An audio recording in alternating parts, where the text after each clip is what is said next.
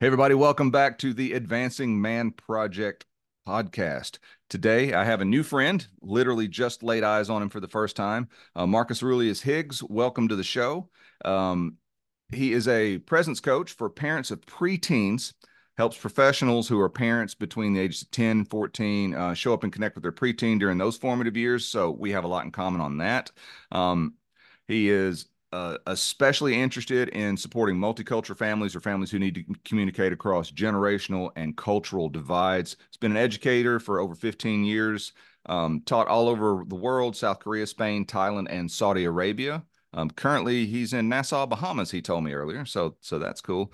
Grew up in a very diverse home. Mother from the Philippines, father from the Bahamas, and that has helped fuel his passion to help people. Um, Marcus, I appreciate you being on the show. Um, hey, thank having me. Let's let's let's let's get to talking about this stuff. You've got quite a background, and you you told me before we started um, recording that your your background's culturally diverse and that that um, it, quite the opposite of mine, my upbringing, and we had some conversations about that. Um, even with that, I would suspect and and this is this is live without a net stuff that we're doing. live without a net. Talk yeah. to me. even even with that, I would suspect that there are things that you inherited from your upbringing, be it your parents or you know the the community around you or you know media whatever that affected you in such a way that by the time you got old enough to um, be interested in being a parent or working with kids or any of that sort of stuff that you realize this doesn't serve me. I want to break this cycle. So let's talk a little bit about that. What cycles have you actually broken, or are you working on breaking, or have you recognized? Ooh.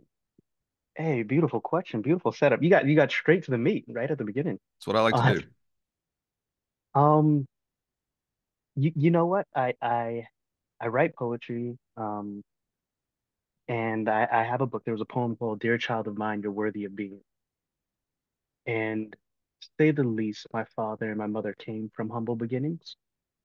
And all growth or all development comes from, Mr. Rogers said this, comes from um, an inner worth. So understanding you are to, um, you are full and you're complete. And I can't say that I, I, I broke it in that it was never my burden to carry, yet I saw my parents parenting from a space of that um, and I was aware of it. Now, one thing about my background that that I didn't put in the intro was uh, my spiritual life, my prayer life, communicating with the divine. I never, I'm not overbearing and put it on people, but from a young age, I had a prayer life and understanding something outside of me speak into my work. As I traveled around the world, you start to see patterns, you start to see people and learn about humanity. And one thing that I've you know what? I, I, it's not a burden, but it's something that I come to again and again and again, understanding me filling a space that I'm worthy to fill that space.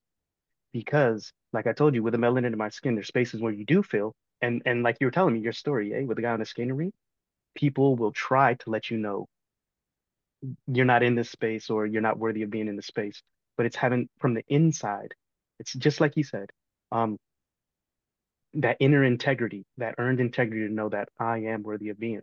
So that that's one thing to answer your question. Yeah, that's one thing that I've I've broken in me. I'm building on, and um, from my inner integrity, I, I want to help develop that in other people and other parents, so they show up. Um, and I realized as um as you were talking, um, I completely forgot to ask on the front end of this about um your kids and and parenting sure. and, and all that. So, how many kids do you have? All right. So I, I don't have, and I'm looking forward to having kids. Okay. Right. I'm Dio Delente. I'm I'm all about it, and I'm planning my life in regards to that. Um, however, I've taught, yeah, for over for over 15 years, 18 years to be exact, in the classroom. Um, and I've worked with parents in all levels, business professionals, moms, stay-at-home moms, and so on. So, what then would your fundamental principles be for connecting with kids like like because it's it, particularly at the at that at that preteen age that tweener age they're starting to figure out that they have not only a separate identity that, that they have an individual identity i should say but mm-hmm. how to express that as they start to move into the the teenage years So they're they're kind of in between. That's why they call them tweeners, I guess. Like, how do you connect? What are your fundamental principles for connecting with with kids at that age? And um, when we're doing the introduction, I was very specific on saying I, I deal with preteens because the way you deal with kids, um, when I say kids, you know, less than 10, and Sure. then teen and preteens is different than how you deal with teens. So my, my framework is very much influenced by Daniel Siegel and um, attachment theory. hmm However, I'll, I'll explain it in my words, in that as a mother, and, and I'm going to say feminine energy, nurturing energy, you hold your kid close. There's this book I, by Gabor Mate talking about hold on to your kids. So you want to feel making sure they're they're safe, secure, secure, seen and soothed, right? You're holding them close. Um, when they get to preteen age, it is a natural, it is a natural thing for them to want to seek out um, another part of their identity or seek out, okay, this is black and white growing up, but then I'm more than this. I need to be my own self. And I start turning away. Now, that's where some conflict can arise. But what then you have is a, a masculine energy, father figure there, who, again, you're saying you're worthy of being, you're full, and that fullness is within you, and I'm going to push you away. Right. And me pushing you away, it's not that I don't want you here, but it's I need you to be on your own. And that dynamic tension is that that's what creates a, a holistic human being. So my thing is in that teenage years, you want this kid to be doing projects and understanding the tension of the world of um, the voice you speak to kids is a voice in which they speak to themselves. So eventually you're, talking to them to say, look, you're going to face these projects. You're going to fall. Trust your rebound and your bounce back. And, and it's coaching them. You're coming out of their life of not being their manager anymore, but you're coming back to be a coach and you're being a guide on the side. And then how to let them go on, start living their own life independently.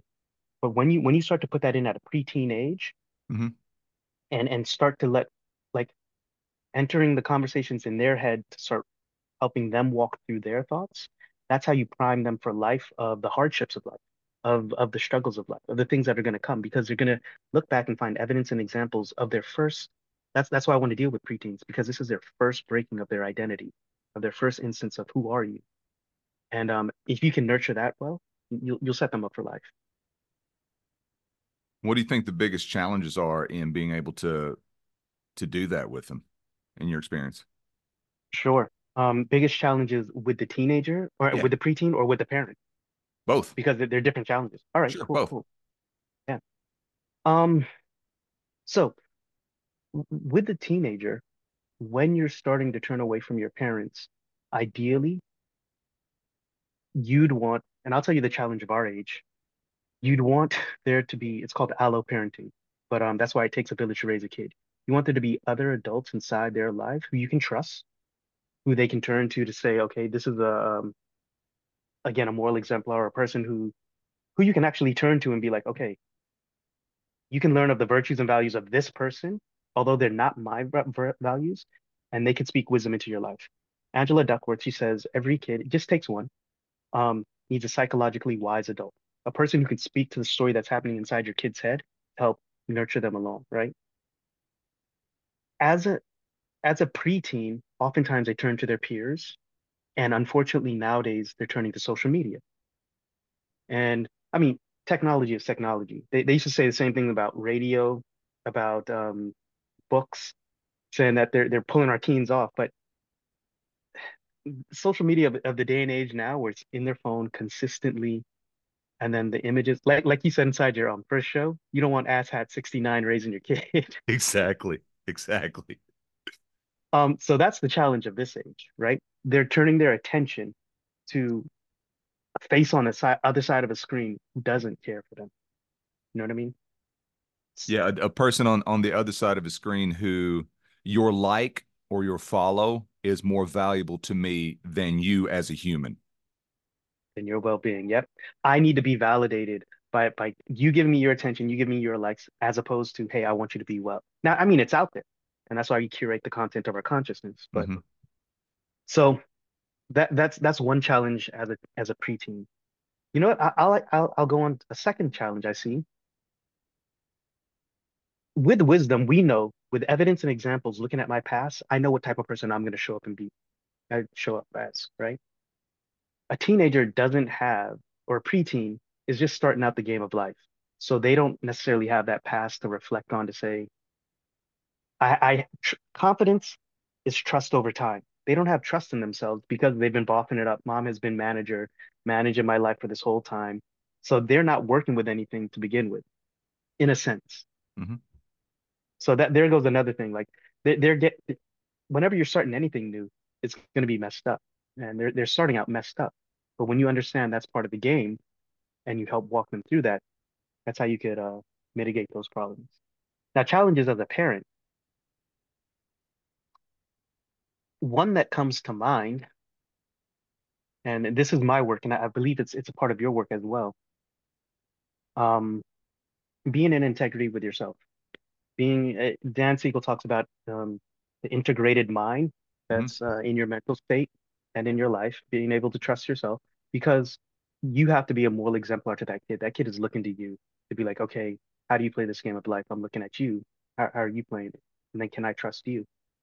So um, th that's a challenge throughout all of life, right? That you could look to yourself and be like, okay, I trust myself. Some people aren't able to do that. And that's why I say the presence.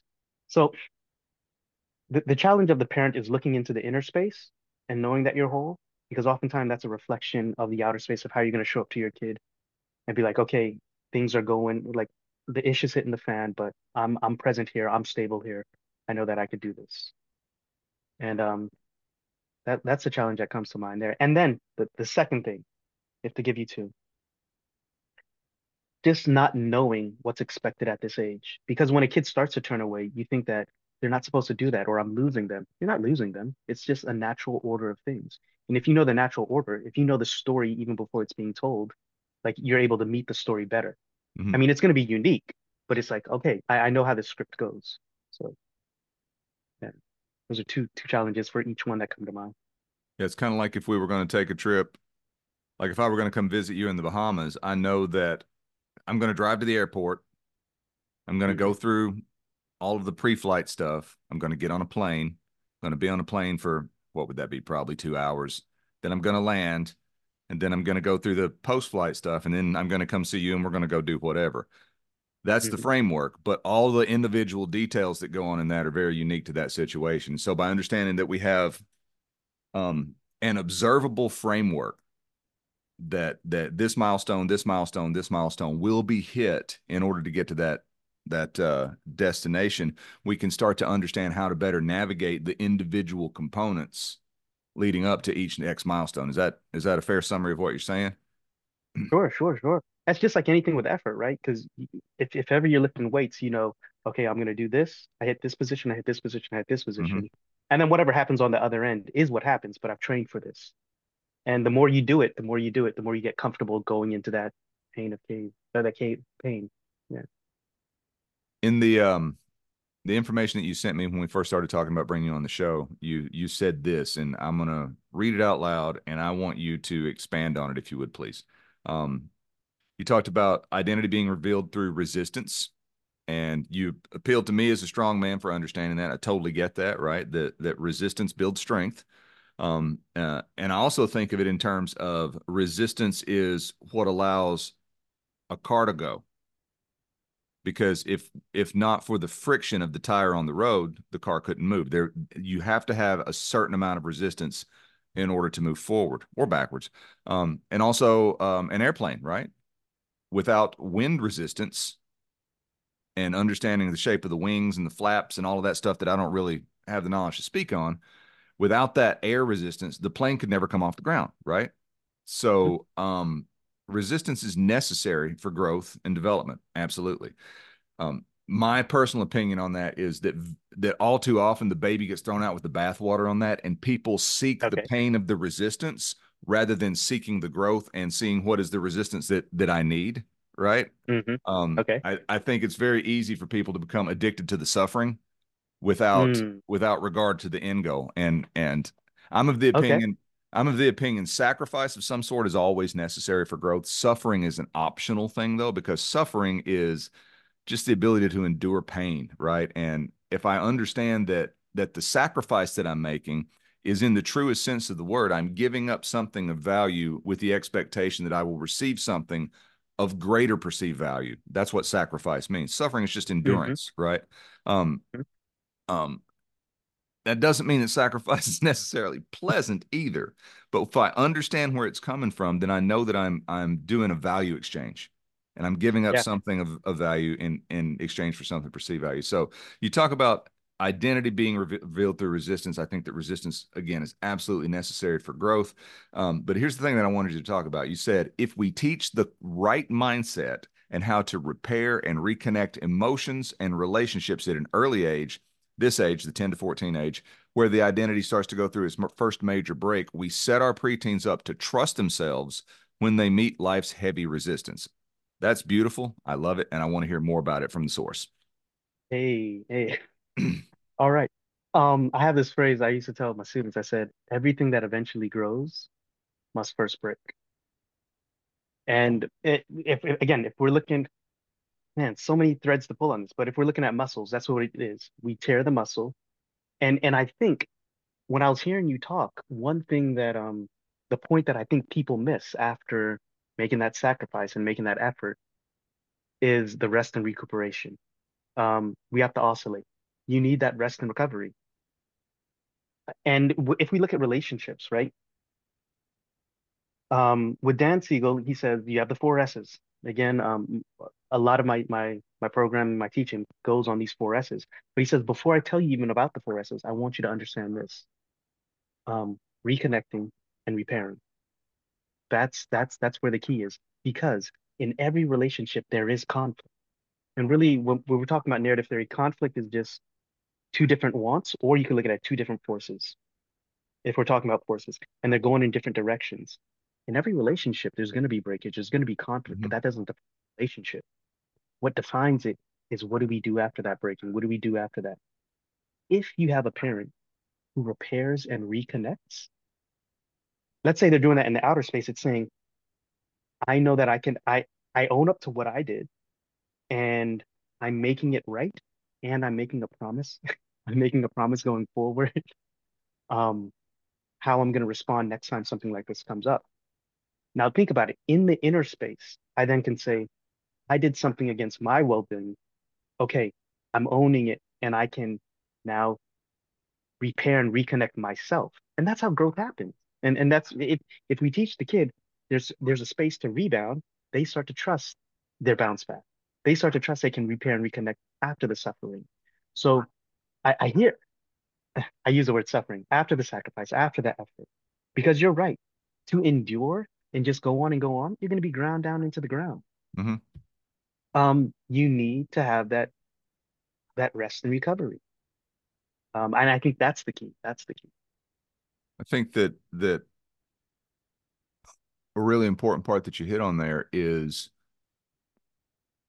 by modeling that like if a parent makes a mistake and and ha- and goes into repair because we're all human we're all going to make mistakes we're all going to screw up somewhere along the way but going in and modeling what it looks like to own a mistake look a kid in the eye and say hey i made a mistake. I was wrong for that or i i you know, however you however you phrase it depending on the the circumstances i'm apologizing to you. Will you please forgive me? Here's what i think we can do moving forward. What do you think we can do moving forward? Um, i say things like that i talk about it and i'm in a lot of social media groups with dads and stuff and i and i talk about having conversations like that with my son who's five and it's it it blows my mind how many people uh, don't think that that is something of worth or that that the kid doesn't get it or that somehow by helping my son to understand his emotions and the the you know owning my mistakes and apologizing.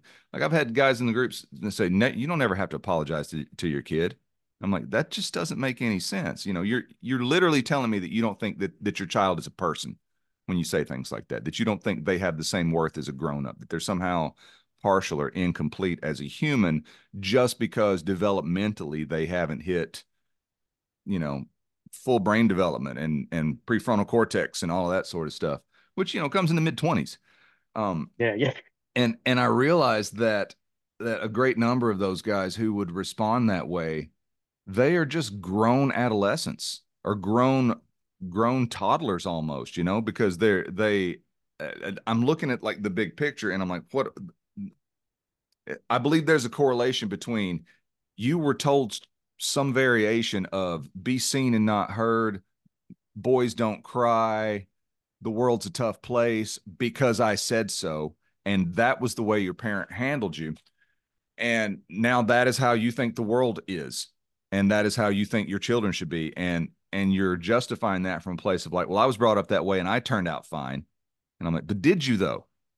Did you? Because if we look, especially with men, if we look at men and we look at like just the mental health state, uh, you know, we are, but there's a societal expectation that's still, I mean, it's it's disappearing, but but just within my adult lifetime, I've seen it go from, you know, uh, there's a stigma around men asking for help or men getting getting therapy, the whole I can handle it tough guy thing. And yeah. but I think there's a correlation between treating a kid that way and not repairing things the, the way that, that you talk about and things like anxiety, depression, addiction, suicide in grown men. Um, mm-hmm. I, and I'm not a psychologist. I don't have any training in that, but it's pretty obvious to me. I mean, it's just as obvious as, as, as if you let a kid eat chocolate chip cookies every day, all day from, you know, age two to 10, don't be surprised if by the time they're in their 30s, they're diabetic, right? Because that program has been installed. And this is mm-hmm. how they perceive themselves and how they um, interact with the world. So um, I love that you're talking about repairing that and that you're um, you're saying that sort of stuff. What sort of of um, tactical or in the moment advice would you have for a parent, specifically a dad, but it could be any parent, um, mm-hmm. if they're in a position where they're like, you know what, I messed up and my eight year old knows it or my 12 year old knows it. And and they're calling me out on it or they're not calling me out on it and and i i'm i now i've got two things to deal with right um so uh, a grown up who's in that position and and they recognize this need to repair but they don't have the tools or they don't have the ability to go in and repair that and i know that, that that's the coaching that you do and I'm, I'm not expecting you to like give a you know a, yeah, a 12 week course in the next 12 minutes or anything like that but um like just what what's some of the strategies behind your philosophy and how to handle that sort of stuff definitely, definitely. Well, if to um to, to mitigate it, to avoid it from beginning, it's what we we started the conversation on. In that, when you understand I'm a whole person, and this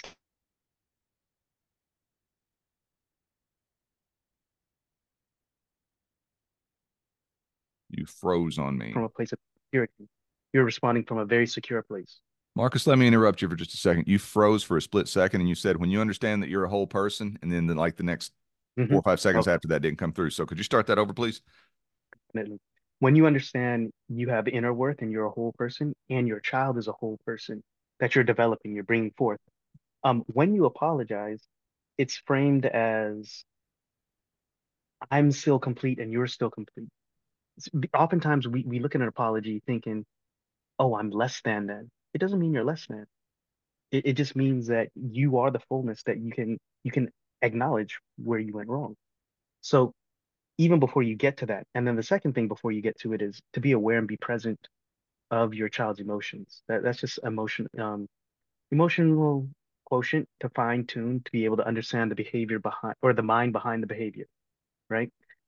Um, that comes with spending time with the person by um, fine tuning that that Mm-hmm. aspect mm-hmm. that oftentimes as, as men doesn't get developed sometimes, right? You're you got to go train for it. But in the moment of when something goes wrong, I'll give you two tactics that come to mind. The, the steps of an apology are first uh, owning what you did. And when you own it, it's not if you had did this, I wouldn't have done this, or it's by saying, I did this, and this is an alignment, this is not in alignment with my values, and this is not the person I want to be. So then, and then you repair when you um you restore by saying if if you took something or if you you hurt them in some way, you restore back what was taken or broken, and then you talk about what we're gonna do going forward. Like when this comes up again, this is how I have committed to act. Now, if you can't do that verbally, um, putting it out in a letter, honestly, we have ChatGPT even now who can actually hit you hit, let you hit those three points. But here, here's the beautiful thing: at the end of the letter, if you want to open up the conversation, say, if there's something you want to talk about, bring this letter back to me, and I'll just listen for for five minutes or seven minutes. You let them, and, and what you're doing is you're forcing active listening. You're, excuse me, you're saying when you're ready on your schedule, your time. And mind you, I'm dealing with teen, preteens or or teenagers, so I'm I'm giving them their space them space to have some autonomy in the conversation, some control in the conversation. And again, I'm respecting you as a person in this relationship. Um, you still are the parent and you still set boundaries and you still have those rules, but it's by saying, when you're ready to talk about this, let's talk about this. And and you know what? That sits inside their mind. Like through that time, it's just like, oh yeah, my, my parents are starting to see me as a person. Okay. Yeah, it's very empowering. Yeah. Yeah. And and and in, in all of this, um, it's not a power struggle, a power dynamic of me better than you or you less than or I have to dominate you. It's I see you as a whole person. hmm I'm not trying to shame you. There's no shaming, no blaming, no complaining. I'm gonna own what I what I did. And let's grow from here. I want the best for you, and I want the best from you because I'm trying to be the best. So So it's it's almost like at any I'm, I'm assuming that you would you would give this letter or this whatever you wind up using um to the child when when there is no conflict when when everyone is in a in a you know a, a good happy regulated state and say hey listen i've got this thing here. I've been thinking about how you're getting older and you are you know starting to have more and more opinions of your own whatever however you want to frame that. And like i wrote this or i i, I created this however it is and i'm, I'm going to give it to you. Sometimes things are going to come up that you may not feel like talking about and i'm here for you and when you want to talk about those things you can bring this to me and and you know have a conversation around what the exact expectations that are. I like I want to hear more about this. I've never heard this strategy put quite this way before, and it, it's fascinating to me. so it, it's from um my first time I, I I came across it. It's in um Talk So That Your Teens Will Listen and Listen So That Your Teens Will Talk. Um, but it's it's a practice that I do do. I said do do, but it's a practice that I do with uh it- so you don't necessarily even have to give it to them. You could put it in a soft drawer, you could put it on their bed, and you're right, when they're regulated again. And what it is is you're making a deposit into the relationship bank so that and it accrues even when they're not inside your presence. Because that's the thing about it. What you say sticks inside their head even when they're not with you. And they'll start to find evidence and examples towards that. Right. Even even when because we're all meaning making machines, right? Um, so in in this practice, you'll you'll write out and and let me let me say this also. Different kids, everybody's different. So for some people it may resonate, for some people it may not. Um, but what this d does do is it puts something physical that they can take with them. I had I had one um, client. He wrote it inside one house, and they moved houses. And he found his child's letter, and it had teardrops on it. And he he, he, he approached her and he said, "You still keep this?" She's like, "Yeah, I still keep it." And, and he's like, "What are these?" He's like, "Yeah, I've, I've cried over it." And it's interesting, you know, like those are keepsakes that if kids can't take your words verbally with them or with pictures, Hmm. it you, they're trying to be witnessed and appreciated, trying to be seen. They'll take those things with them. That's um I, I went all around and about. Did that satisfy your question, As Yeah. Yeah. It does. Okay, yeah. Yeah. Yeah. That's good. Um. We we talked earlier about um the correlation between not being seen, not being heard as a child, and how that evolves into potential mental health things later on down the road as an adult, and the cycle continues. Um, the there's a huge emphasis inside my advancing man coaching on identifying those unwanted cycles that not only do they not serve us, but they're actually continuing to create burgeoning problems as we go along. Um, I would like to hear you talk a little bit more about um, sort of the the like the societal stigma around men specifically and and getting help for mental health and and how you like if, if you're working with a with a family and you see that uh, what's going on with the kid is uh, is the kid's growing and developing pretty well you know in spite of his of his environment.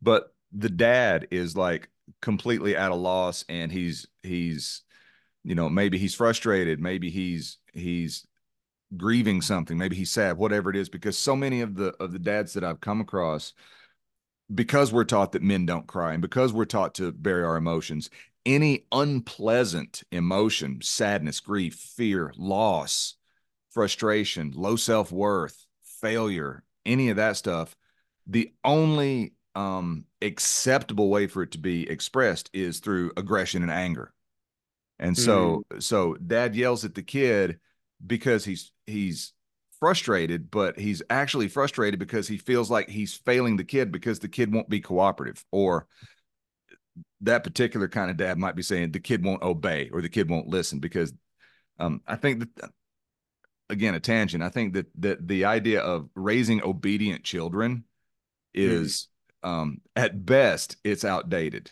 At worst, it is remarkably um, detrimental, right? Um, and I've said many times, I don't care if my son is obedient. I want him to, as an obedient child, I want him to be a well adjusted adult.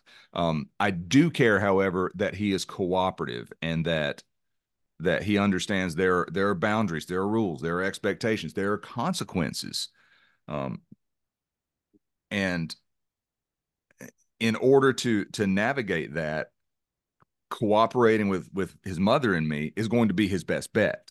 So uh, hmm. there's a difference between cooperation and obedience. So I'm throwing that out there. But yeah, um, talk about that a little bit if you would. Well, um, I'll start with when you say that, speaking about the mental health issue of men. Yeah, yeah, yeah.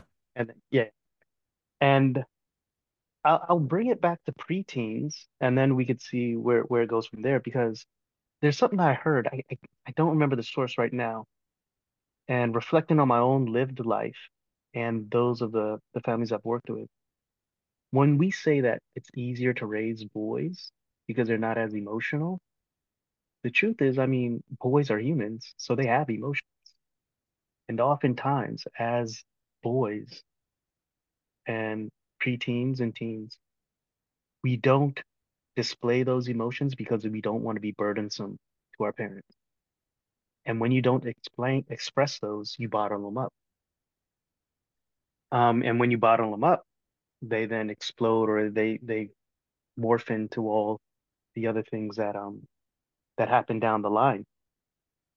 Um, I would encourage, as I did in my classes and as I do with everybody that I work with, to have some form of expression um to it so I, I think a being a holistic being everything that lives has input processing and then output right?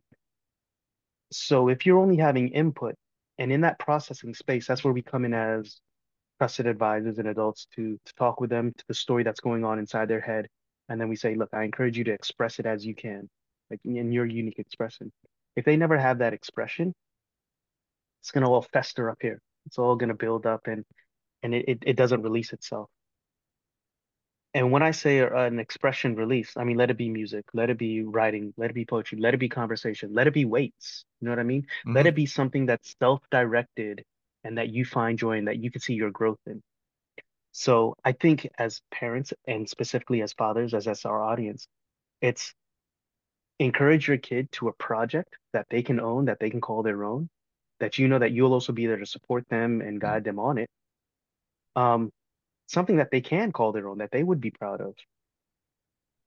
Uh, that that'd be one process for for mental health. Um, another is I, again, I mentioned this before, but be part of a community where they can see other people, where they would feel free to talk to, to express, to to to go over things that they may not speak with you, but again, trusted um, adults. In alloparenting, it's called. Um, because they need to get it out of them. They need to have it expressed and you had to have it pushed out of them. And the last thing I'll say on this is that's why I encouraged, I, I say presence coach for parents of preteens. To be present means to to to show up and to be there when it is all when they are having those big emotions, when they are all about the place. Like being present just means sometimes it means just being there for them to express themselves through all of that. Easier said than done. And I'm not I'm not I'm not saying it's an easy thing, but anything worth doing is effortful. Um and and we, you can get a lot done even when you don't feel like it of, of just being there, being present. Can you give some um, specific tactics or techniques or methods that anyone who's listening could use to be more present and to to like develop that connection? Especially hmm. someone mm. who like let's let's say someone's got a kid who's 10 or 11 years old. They've never thought along the lines that you're talking about right now and they they feel like they've been a part of their kid's life but they don't have that connection and and they like okay I can increase that connection by being more present in my kid's life, but I don't have a clue how the hell to make that happen. And sure, sure. Uh, particularly in a case of where a kid might be starting to pull away. And um, so how can how can a parent honor the kid's mm-hmm. individuality and that part of their developmental process, but also be more present if they haven't developed that skill up to the, you know, up to that point? Mm-hmm. Um, and I, I honor the the the expression of the parent because every parent expresses themselves sure. differently. It, it it might be through language. It might do be through physical play that they they connect with it. One thing that came to mind when hearing you say that was, um, because a, a, a common a common challenge at this age is how do you get your kid to open up and talk to you? I hear that from a lot of mothers um, with boys, and because yeah, they're, they're starting to close up the easiest conversation to enter into is a conversation already happening in somebody's head. Mm. And and really you ask them, hey, what's top of mind? What are you thinking about? And and some kids don't open up. I get that. From the early age, you do want to know that as they start to open up with you, explore it with curiosity and, and put all judgment aside. Explore it with curiosity. And then as they start to run into um, challenges in their own thinking. Um, I, I have another tip for you afterwards, but but before I get to it, I want to say this. If you can enter into the conversation in their head and you're not critical, that means you're not breaking things in there and you're not judging them in there, you become a trusted advisor. And again, mm-hmm. trust is built over time. So as I let you into my head more, I'm gonna I'm gonna, gonna I'm gonna know, okay, I can trust this person in my head. When we get to the teenage years, oh, I know I can trust this person in my head. Again, that's where that repair and reconnection comes in. Because if I can't trust you in my head, I'm going to stonewall you. I, I don't want you in my head. I can't trust you in there. Um, was there was a point that I was gonna make. Um, explore with curiosity inside their head. Oh, here, here's here's another one nobody likes getting advice. And I never offer advice that's unsolicited. And even when you do solicit it, I say, hey, this is what has worked for me and worked for other people. The point being, share stories of when you were your kid's age. And you know what? If you don't have any short story, like like get, gather stories, gather stories with other dads of, but but specific specifically of when you were the kid's age. Mm-hmm. When I was working with fifth graders, I used to share stories about them with them when I was in fifth grade to to make a point and um, my I remember the fifth grader said, "Oh, you have a lot of stories from when you were in fifth grade." I'm like, "Well, I'm not going to tell you stories about when I'm an adult because you can't relate to that." Right. There's n- there's no persuasion without identification. So to identify with the kid, that you know, when I was your age, this happened, and it reminds me of this. And you know what? You could float that wisdom out there, and the kids will make the make the connections. And if they don't make the connections, you just come back afterwards and be like, "Well, what did that mean to you?" Um. So so those are two things. Um walk with them through the stories in their head to help make connections for with them, not for them. Make it with them so that they make that effort. And then two, telling stories that they can relate to. I think that's really solid. Um, we as a species are driven by stories. Yes, that's our first language. Yeah, yeah. Um, it, and it it's only been in the past few years that I've come to realize that that everything that we do is driven by a story. And it's the story that we tell ourselves about who we are and what we are. It's the story that I tell myself about who you are and what you are. Um, and that's that's the deeper level stuff. But the more surface level stuff is equally important, especially in the formative years, because what is what is one of the stereotypical scenes of a parent with a young child particularly around bedtime what are we going to do as part of that bedtime ritual we're going to sit down we're going to crack open a book and we're going to read a story or i'm going to tell you a story. You know you go to the library there's story time. And then when we when we look at that within the context of of getting older you know now it's movies now it's tv shows now it's it's books that we read it's it's whatever stories are being told. And there's a reason that something like Star Wars and Harry Potter are both phenomenally massive, successful franchises, especially if we look at the first Star Wars movie, episode four, and the first Harry Potter movie, right? Because it's the same formula, right? I saw a comedian talking about that uh, Harry Potter was just Star Wars with crappy lightsabers because of the wands, right? And he like draws these parallels, and and it's all based on um, the hero's journey and and all of the mythology and stuff that goes back into our history as a species and it clicked for me one day that like okay stories being told verbally so that we can transfer an image from one mind to another via the spoken word or via the the storytelling process predates written language obviously um and probably you know if we look at cave paintings that is a depiction of some sort of story. You know, you know, caveman didn't just draw a picture of a woolly mammoth because he thought it was cool. He was probably telling a story of this is something that happened or this is, you know, so um connecting via stories like that is a brilliant strategy and i love that you're using that with the kids that you're working with um, because you come in and you you you what i hear you saying is you're essentially identifying a situation mm-hmm that they're involved in. How can I, as an outsider, not a family member, mm-hmm. not same age group, how can I, as an outsider, bridge this gap that's between us and get internal? Um, and the only way to do that, or the best way to do that, I guess, would be to to be like, did I ever tell you about the time when I was in fifth grade and this thing happened, and you describe a situation that's almost identical to what's going on, and then therefore you have that experience and they can relate to it. Um, mm. that's that's brilliant. I love that. Um, two things in that, like when you look at the simplified of what a story is, it just means change happened. Mm-hmm. And and and when that change happened, the characters in there, it shows their their values, their virtues, and their values as to how they responded to that change. That's all mm-hmm. really a yeah. And when when a situation happens, I remember in the classroom there was a there was the floor was all flooded. Somebody left the sink on. And um we always had this phrase. I, I used to have this phrase with my kids. I said, sounds like a you problem whenever they came with me every little thing. Right. And um and, and I'm like, I say that because I need you to solve it. And I said, if you need help, you can ask me. I can help you solve your you problems. I can't help you solve every you problem. Anyhow, the classroom flooded. Well, flooded. There was a big puddle on the floor because someone left it on. And then I told them about rules and you know how I told them to turn off the the faucet. And the point was being, I, I said, I said, you know what? This is the me problem that I need to solve. And I'm not mad or angry at anybody, but I brought it back to, again, having a lesson of this is why we have rules and boundaries for everything. And I was told who did it.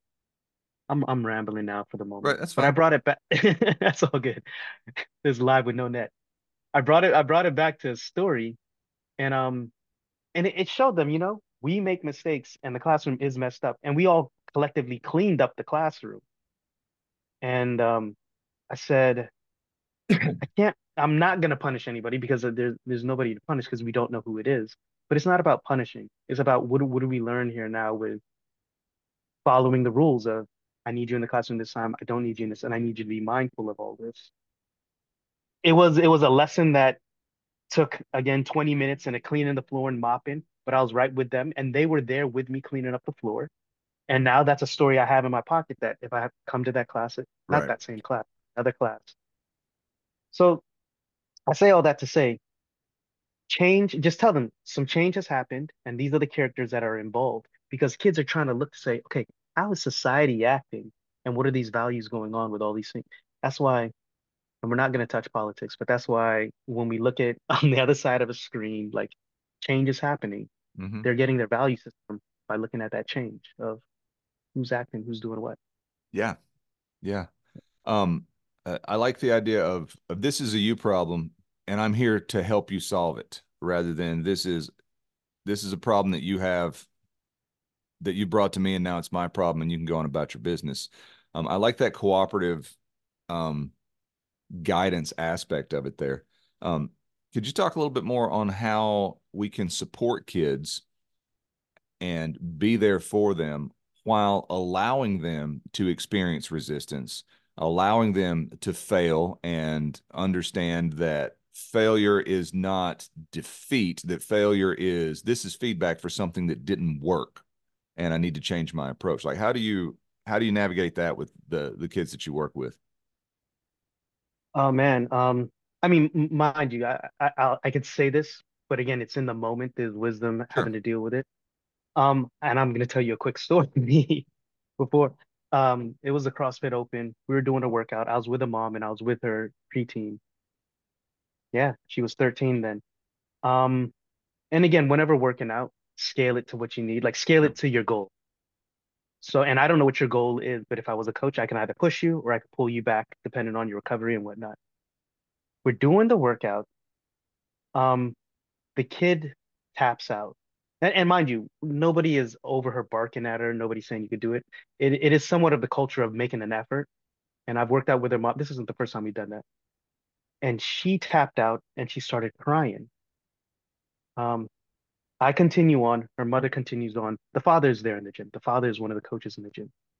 Goes to her and he starts to regulate her, putting his face to hers, talking with her, um, asking her, you know, what's wrong, what's going on, and so on and so on. She she calms down and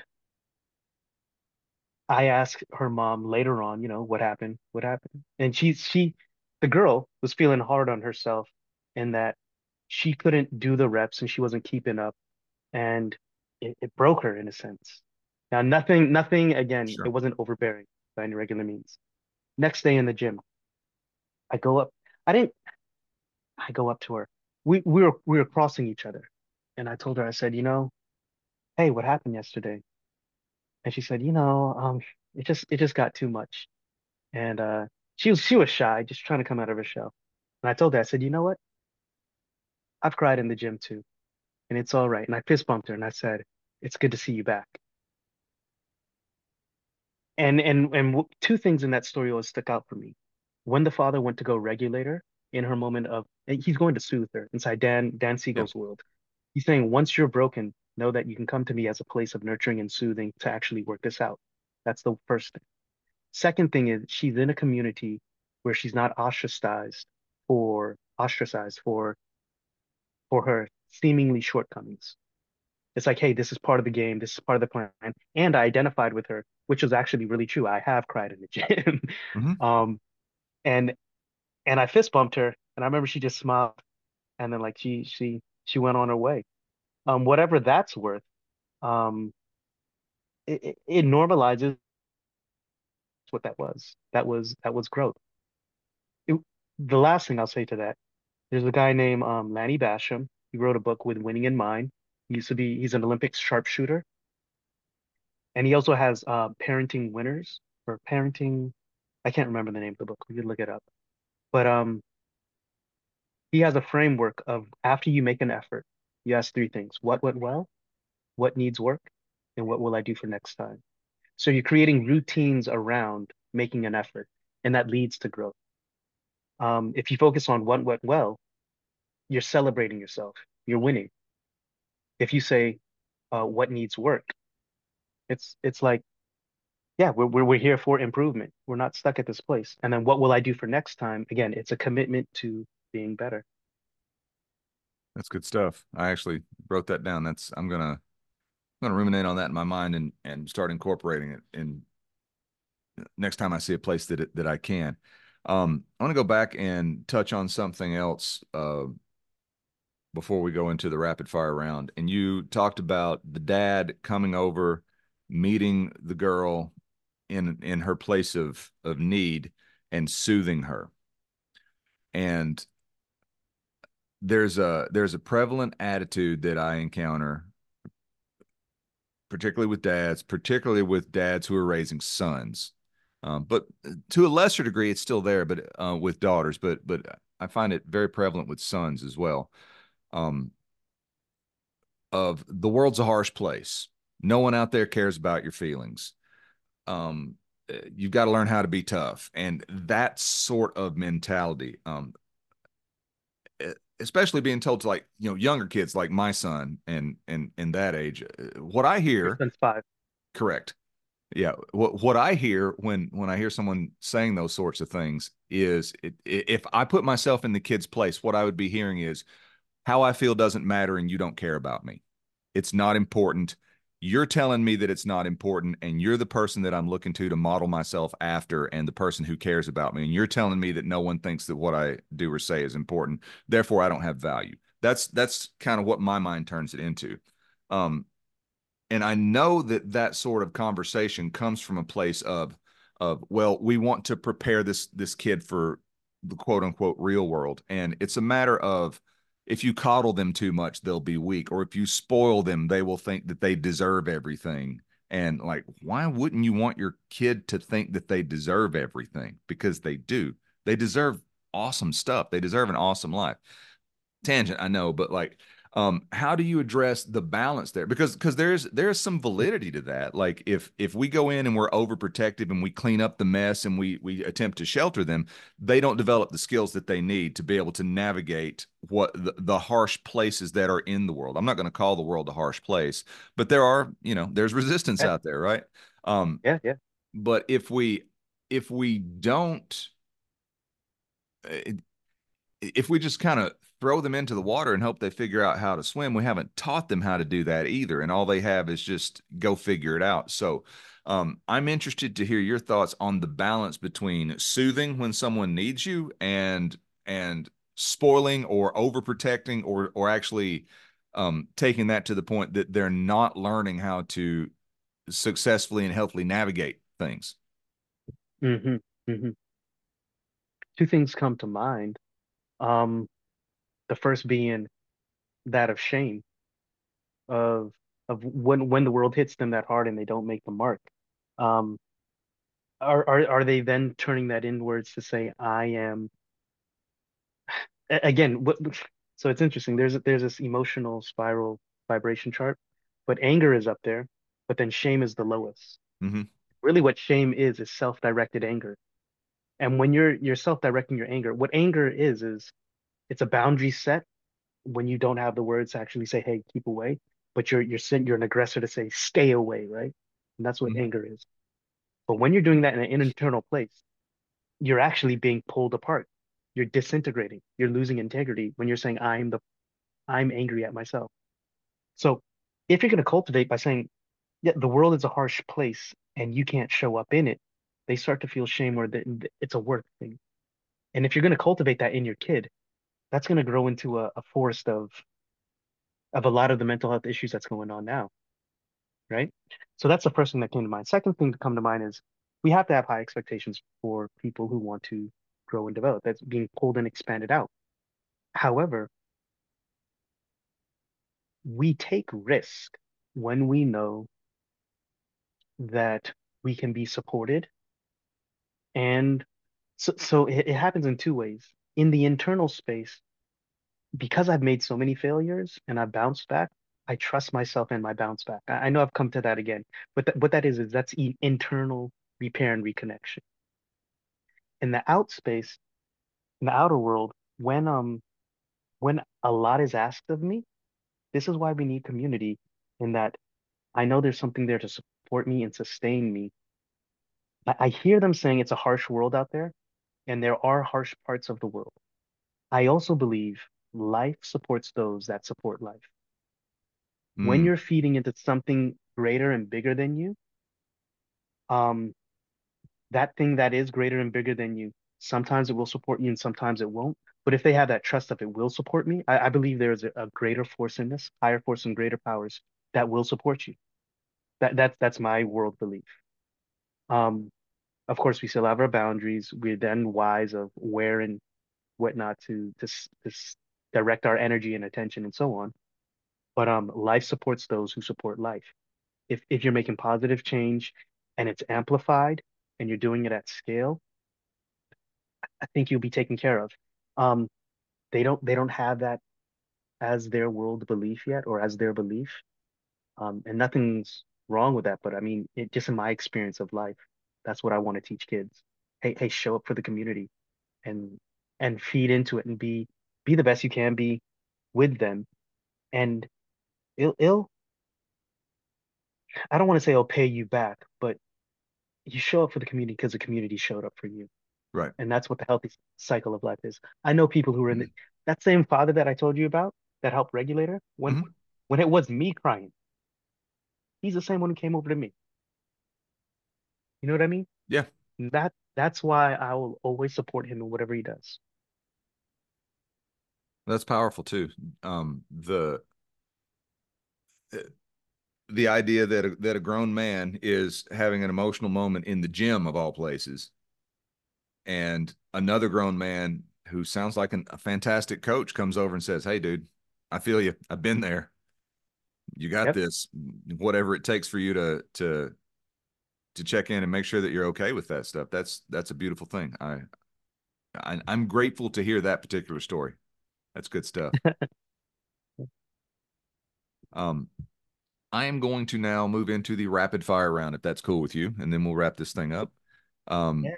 rapid fire questions. The way I do this, I'll throw out a question. Whatever the first thing that comes to mind is, you throw it out there. Some are probably thought provoking, some are just goofy. So we can just go from there. Okay. Um, first thing, what's a useless talent that you have? I could click my tongue real loud, I guess. okay. Yeah, that, not like that's that's a good one, right? Um, most valuable piece of advice you've ever received. Um, show up, show up.